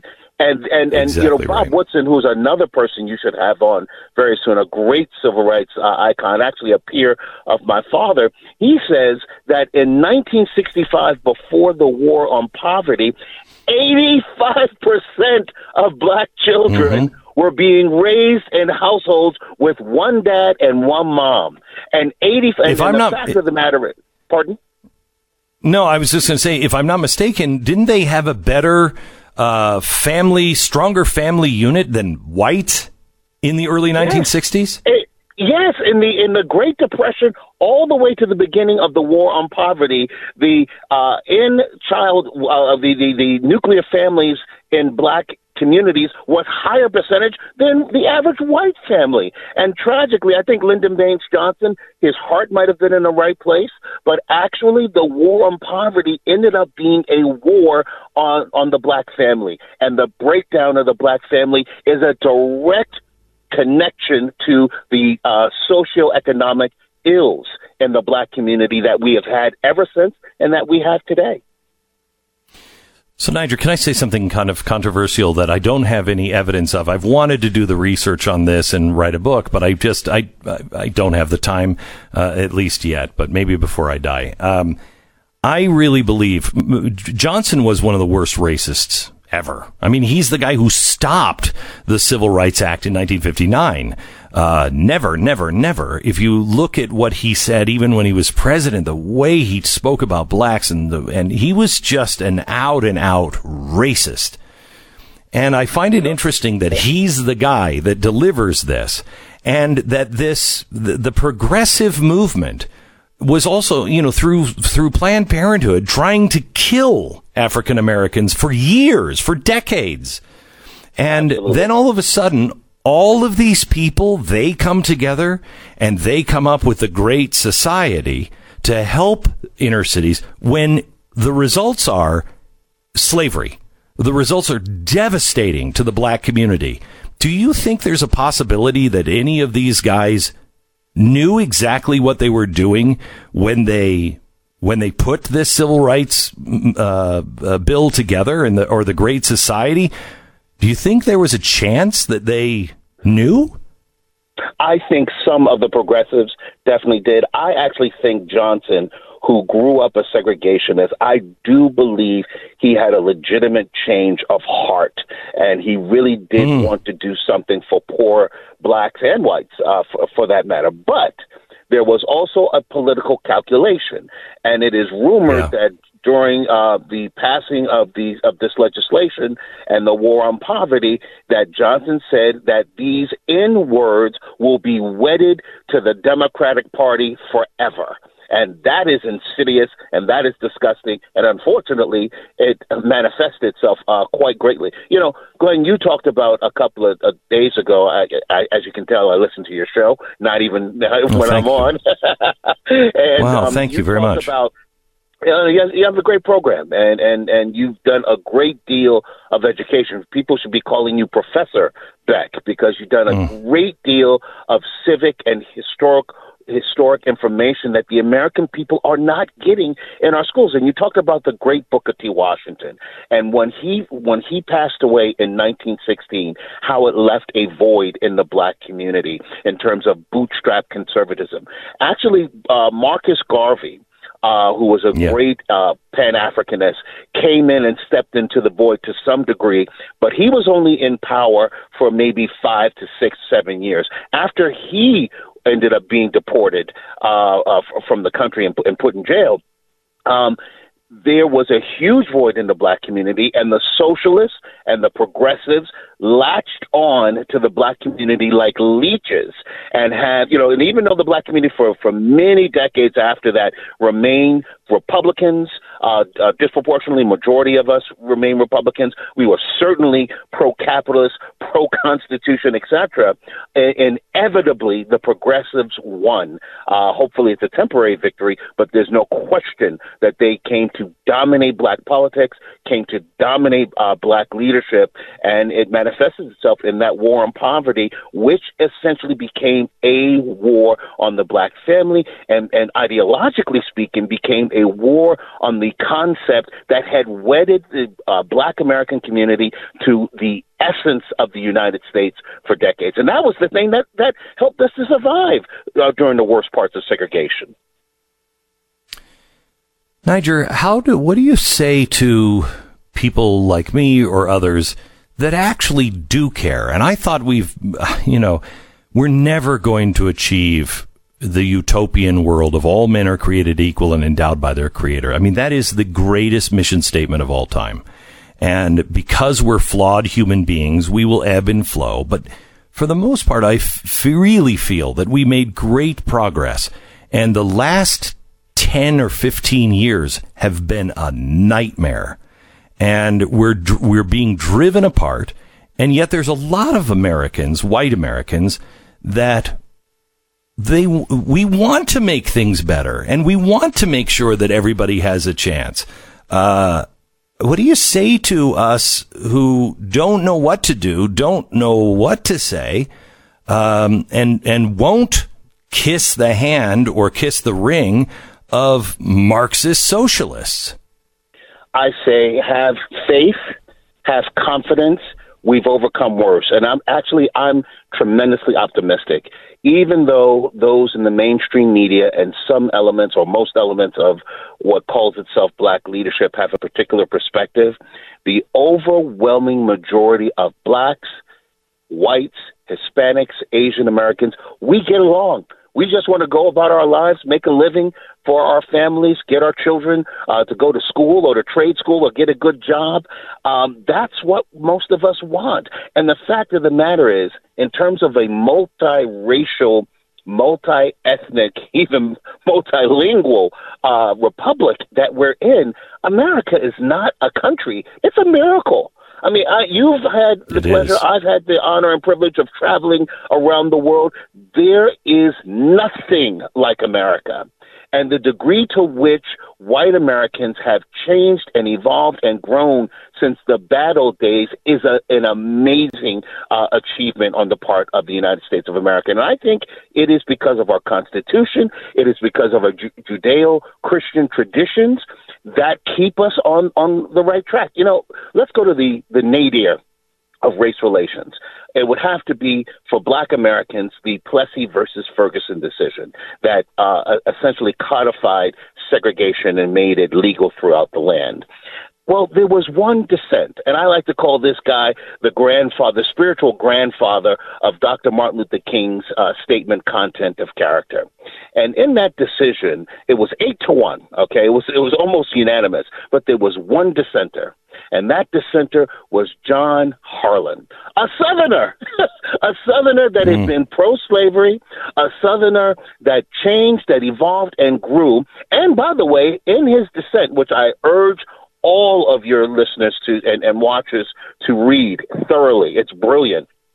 But in that dissent, he actually says, I'm a white supremacist. I believe the white man is superior. But essentially, he said, But that does not matter.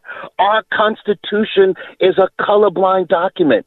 It is a document that says Wow. that when it comes before the law, the highest of the high is equal to the lowest of the low. And that descent a thousand years from now will be looked at historians as one of the greatest. It is, I think, right now uh, considered one of the greatest descents in our history. And that concept and that vision is what Dr. Martin Luther King inherited and said from the Lincoln Memorial when he said we should be judged on the content of our character, not the color of our skin. And that concept and that vision is what should give Americans optimism and give us hope as we will overcome this this nonsense that we're dealing with. Talking to the uh, National Chairman, uh, Congress of uh, Racial Equality, Niger Innis. Um, Niger, um, one last thought. Are we going to see uh, a a group of people uh, led by a a brave individual use the tactics that Martin Luther King used because they're violent? Martin Luther King was peaceful. Are we going to see somebody r- rise up that will teach people how to link arms and walk through the jaws of hell and take a beating if that's what it means? Because the American people need to see, as Martin Luther King said, when the American people are shown good versus evil side by side, they will always go with good. Absolutely, and I think it's not going to be one. I think it's going to be several of us. That I don't think it's going to be limited to one race. I think it's going to be a multiracial coalition that represents the true majority of Americans that love our country, that love our Constitution, that have uh, are very happy that we have the Judeo-Christian tradition that we have, and we rest upon that, regardless of what your faith may be. It is that tradition that protects us. That tradition, the Ten Commandments, which are universal in terms of uh, morality. That's what undergirds us. That's what gives us the foundation that we will use to achieve victory. Niger, when you find that group or when that group starts, I would be honored to march next or behind anyone that actually believes the things that Martin Luther King did uh, and march with you right through the jaws of hell. Please, con- please consider me an ally on that. Absolutely, Glenn. You're you're a good friend, a good ally, and you've done a great, great deal to educate the American people in ways that, unfortunately, many of our public schools don't do anymore. Yeah. Thank you so much. Really appreciate it. Um, Niger Innis uh, from CORE will uh, be back in one minute. First, let me tell you about Rec Tec Grills. Uh, summer is finally here. I uh, luckily escaped the heat of Dallas, which I think is what, 170? 70. Yep, 170 exactly. Yeah. 170. Uh, fry an egg on the sidewalk. You don't need the sidewalk. Just uh, you get a chicken and it fries inside of them. Uh, Rec Tec grills are great when you are out and you are ready to to uh, smoke something really good and you don't have to be standing over the grill the whole time in the hot, in the heat. Rec Tec grill with its smart grilling technology right at your fingertips.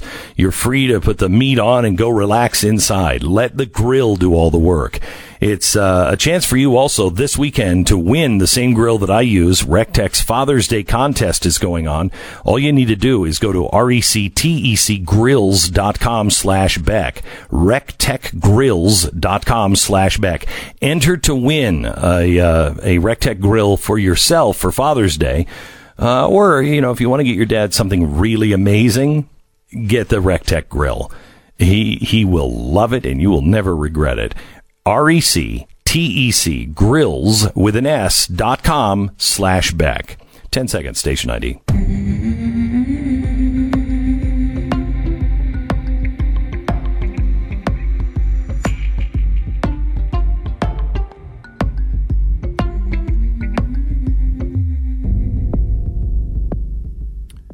Really glad that you're here. Thank you so much for listening. Uh, we've got uh, we've got a lot of things going on today.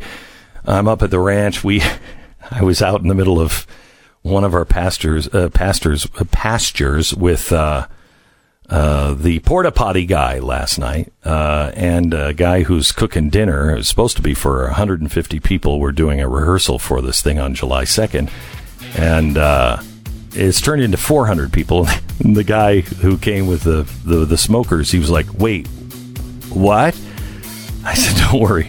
I think Pizza Hut. We're, we're going to empty them out uh, tonight as well." So. Uh, we have a special coming up on July 2nd from my ranch, the Standing Rock Ranch in Idaho, and you do not want to miss it. It is full of hope, truth, education, and action. You don't want to miss my celebration of American independence. July 2nd, Blaze TV and all social media. So let me tell you. Um, let me tell you a little bit about Relief Factor. Relief Factor. Life is complicated. Life is tricky, and there's all kinds of things going on. And uh, as I found out last night, uh, I had one of the worst bouts of pain I have had in a very, very long time, and uh, just got about two hours of sleep, and just it wouldn't stop. It wouldn't leave me alone. Uh, not everything can cure everything, but I will tell you that I I paint. In fact, behind me, I don't know if you can see, there's a painting that I did last weekend. Um, I, I couldn't even pick up a paintbrush a few years ago before I started taking Relief Factor. I, I, I love to write with an ink pen and, uh, didn't think I could even do that because my hands would be in so much pain. It would, I could write for about 30 seconds. And I thought that part of my life was over. It's not. It's Relief Factor. Man, I'll tell you, it has given me my life back. It's not a cure all, but nothing is. ReliefFactor.com. ReliefFactor.com. Get your life back like I have. 800 500 8384. ReliefFactor.com. Make sure you subscribe to the podcast. It's available every, every episode of this show is free. Rate and review as well. Available wherever you get your podcasts.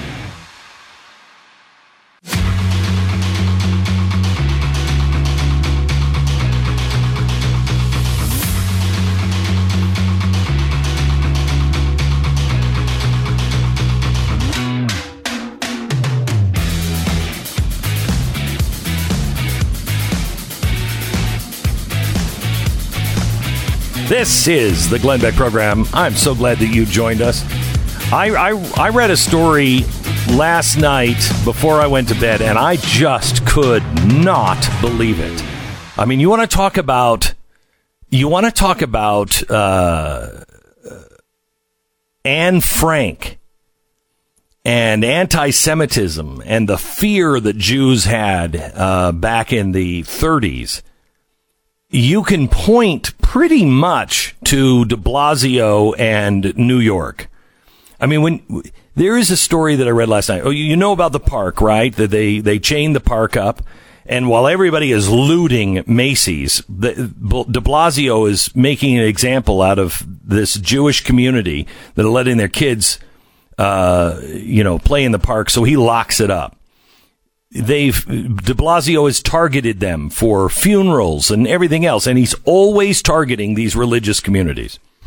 Well, on 1010, was it 1010 wins or, um, I think it was 1010 wins. Uh, the, uh, the two hosts in the morning got a tip from a neighbor of some Jews that noticed the Jews were going to school and it's dangerous and 1010 Wins has led this investigation when riots are happening on the streets, when people are going out in parades in the streets. This small little Orthodox Jewish school is open and being spied on by the neighbors. When we, when we do know one thing about COVID, the least likely to have any kind of harm are kids. Our kids are safe. But no, no. And I, I said to myself last night, I cannot believe that they are, that this group is, they are so under uh, the gun by de Blasio and, and the state of New York. And they're always singled out. And with all the other stuff that's going on with religious liberty, I can't believe there's not a lawsuit. Well, there is a lawsuit. Uh, and uh, we have one of the guys, uh, he's special counsel for the Thomas More Society.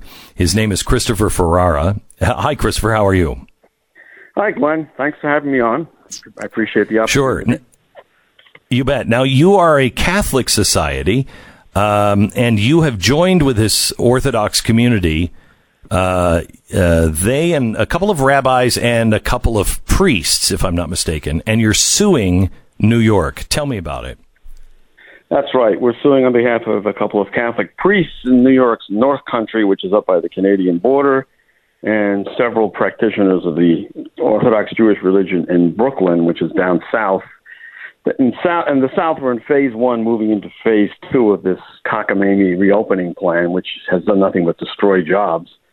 And in the northern section, which is in phase three, uh, we have uh, somewhat looser restrictions on gatherings, but nevertheless, religious gatherings in the state of New York are subject to peculiar restrictions.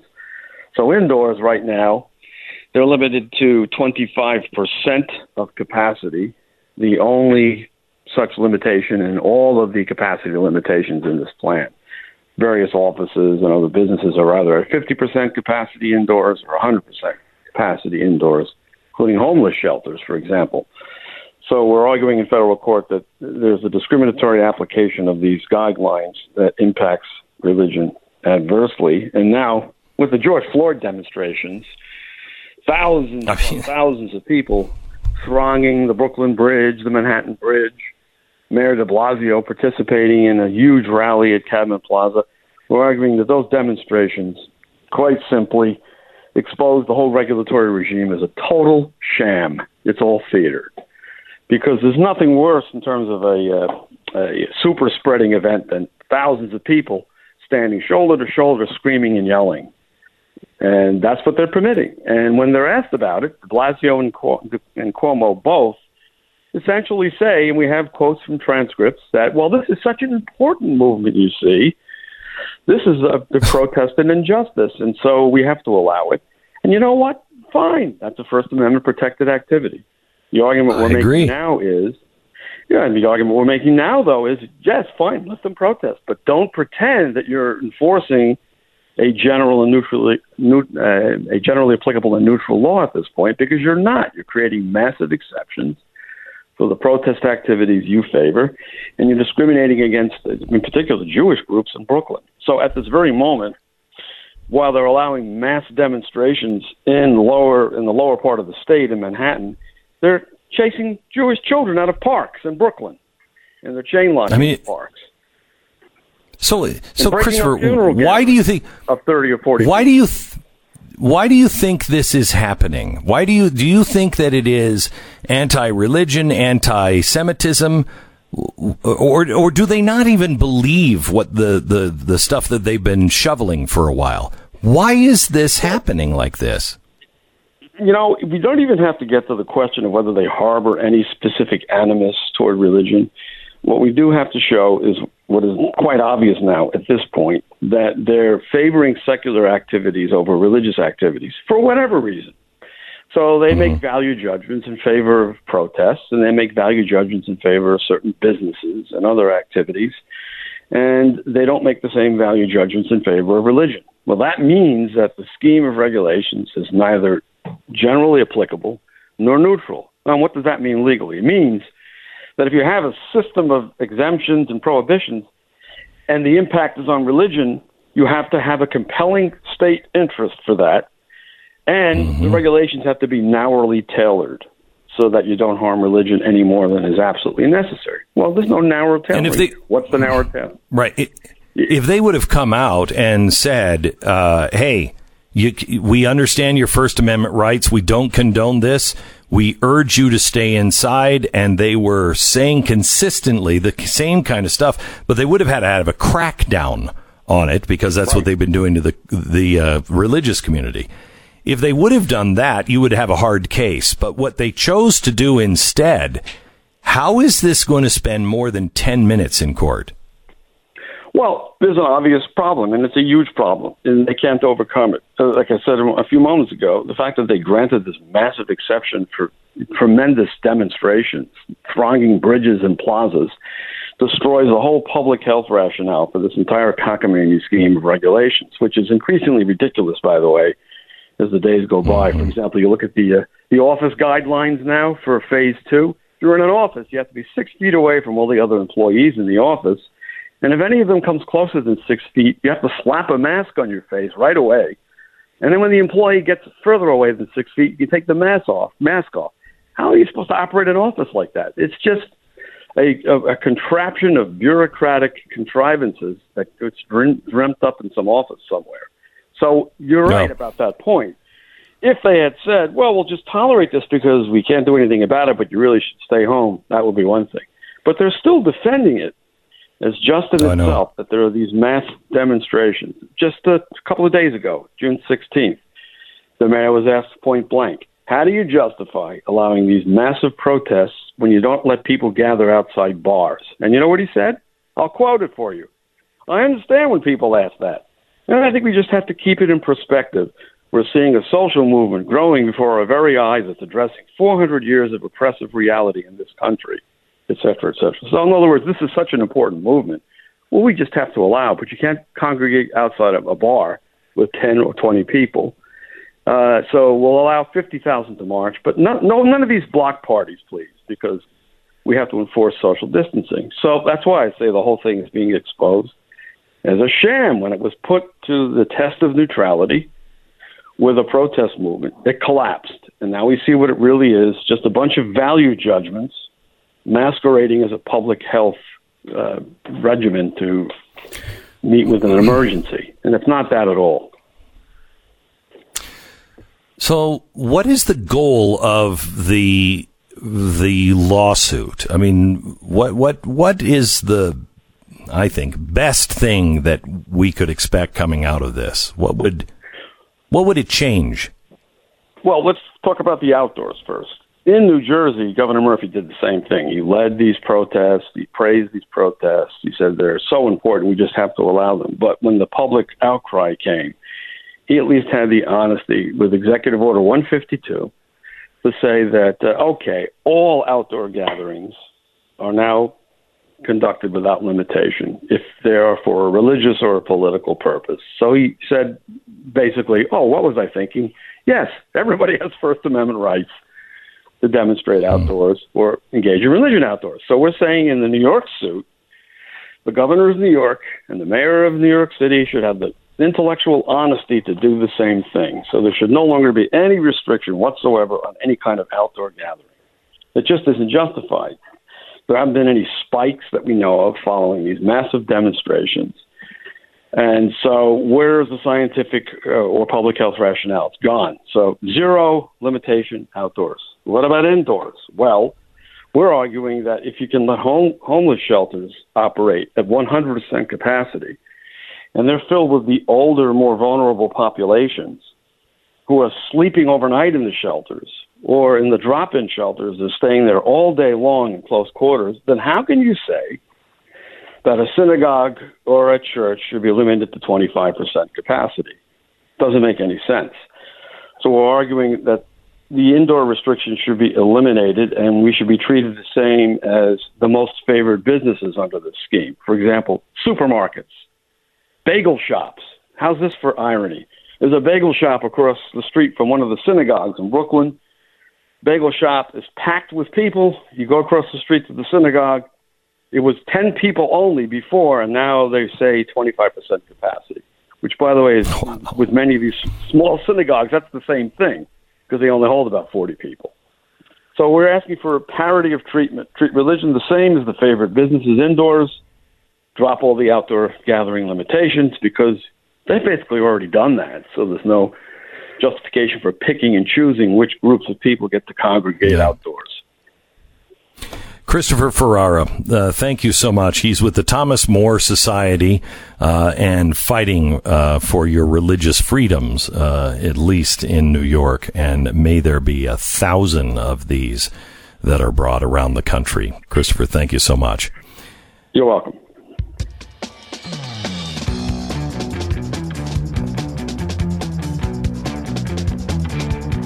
Have I even said, hello, America? It's Friday. I don't think so until then. Uh, welcome. Uh, saving money is the positive version of uh, death of a thousand cuts. Yes, scrimp and save a little bit here, a little bit there. Maybe you're buying, you know, an off brand or something like that, except for the Oreos, because the Oreos can never be an off brand. I don't care who you are. That off brand just does not hunt. Uh, uh, so gradually over time, if you're scrimping and saving, you can see a little bit of difference in your finance. It's a good thing to be responsible and do things like that. But right now, you need some big cuts. You need some things with the economy going the way it is. With the future as uncertain as it is, uh, I want you to save a lot of money, hundreds of dollars a month, maybe even a thousand. And here's how you do it if you are paying over 4% on your mortgage, or if you've got a high percentage uh, debt that can be consolidated, a refi might be the first thing that you should do. This is uh, a 10 minute phone call to American Financing. They will tell you within 10 minutes if they can help you or not and how much money they think they can save you. It's AmericanFinancing.net. AmericanFinancing.net. This is a uh, family owned and operated uh, business. I, I just really love these people at 800 906 2440, 800 906 2440, AmericanFinancing.net. This is the Glenn Beck Program.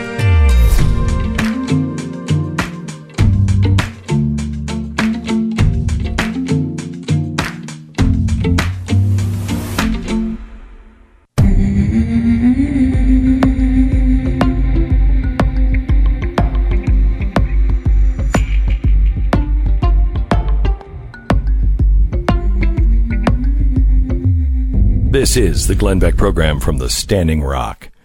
Uh, we're glad you're here today. I, I I can't take the statue stuff anymore. I just I can't I can't take it. Uh, now they're pulling down statues of George Washington. They're they're they're calling for the removal of the Washington Monument and the Jefferson Memorial.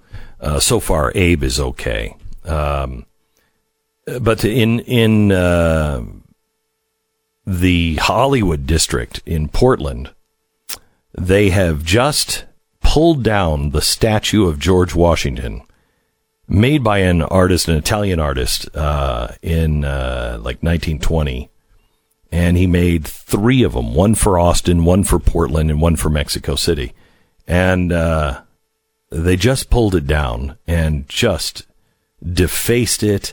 They burned a flag on it uh, and now it's just sitting in the sidewalk. I beg cities. I don't care who, if I like or don't like the uh, statues. These statues need to be preserved because someday uh, Americans will regret all of this. And uh, we are offering uh, free shelter from the storm for any of these statues.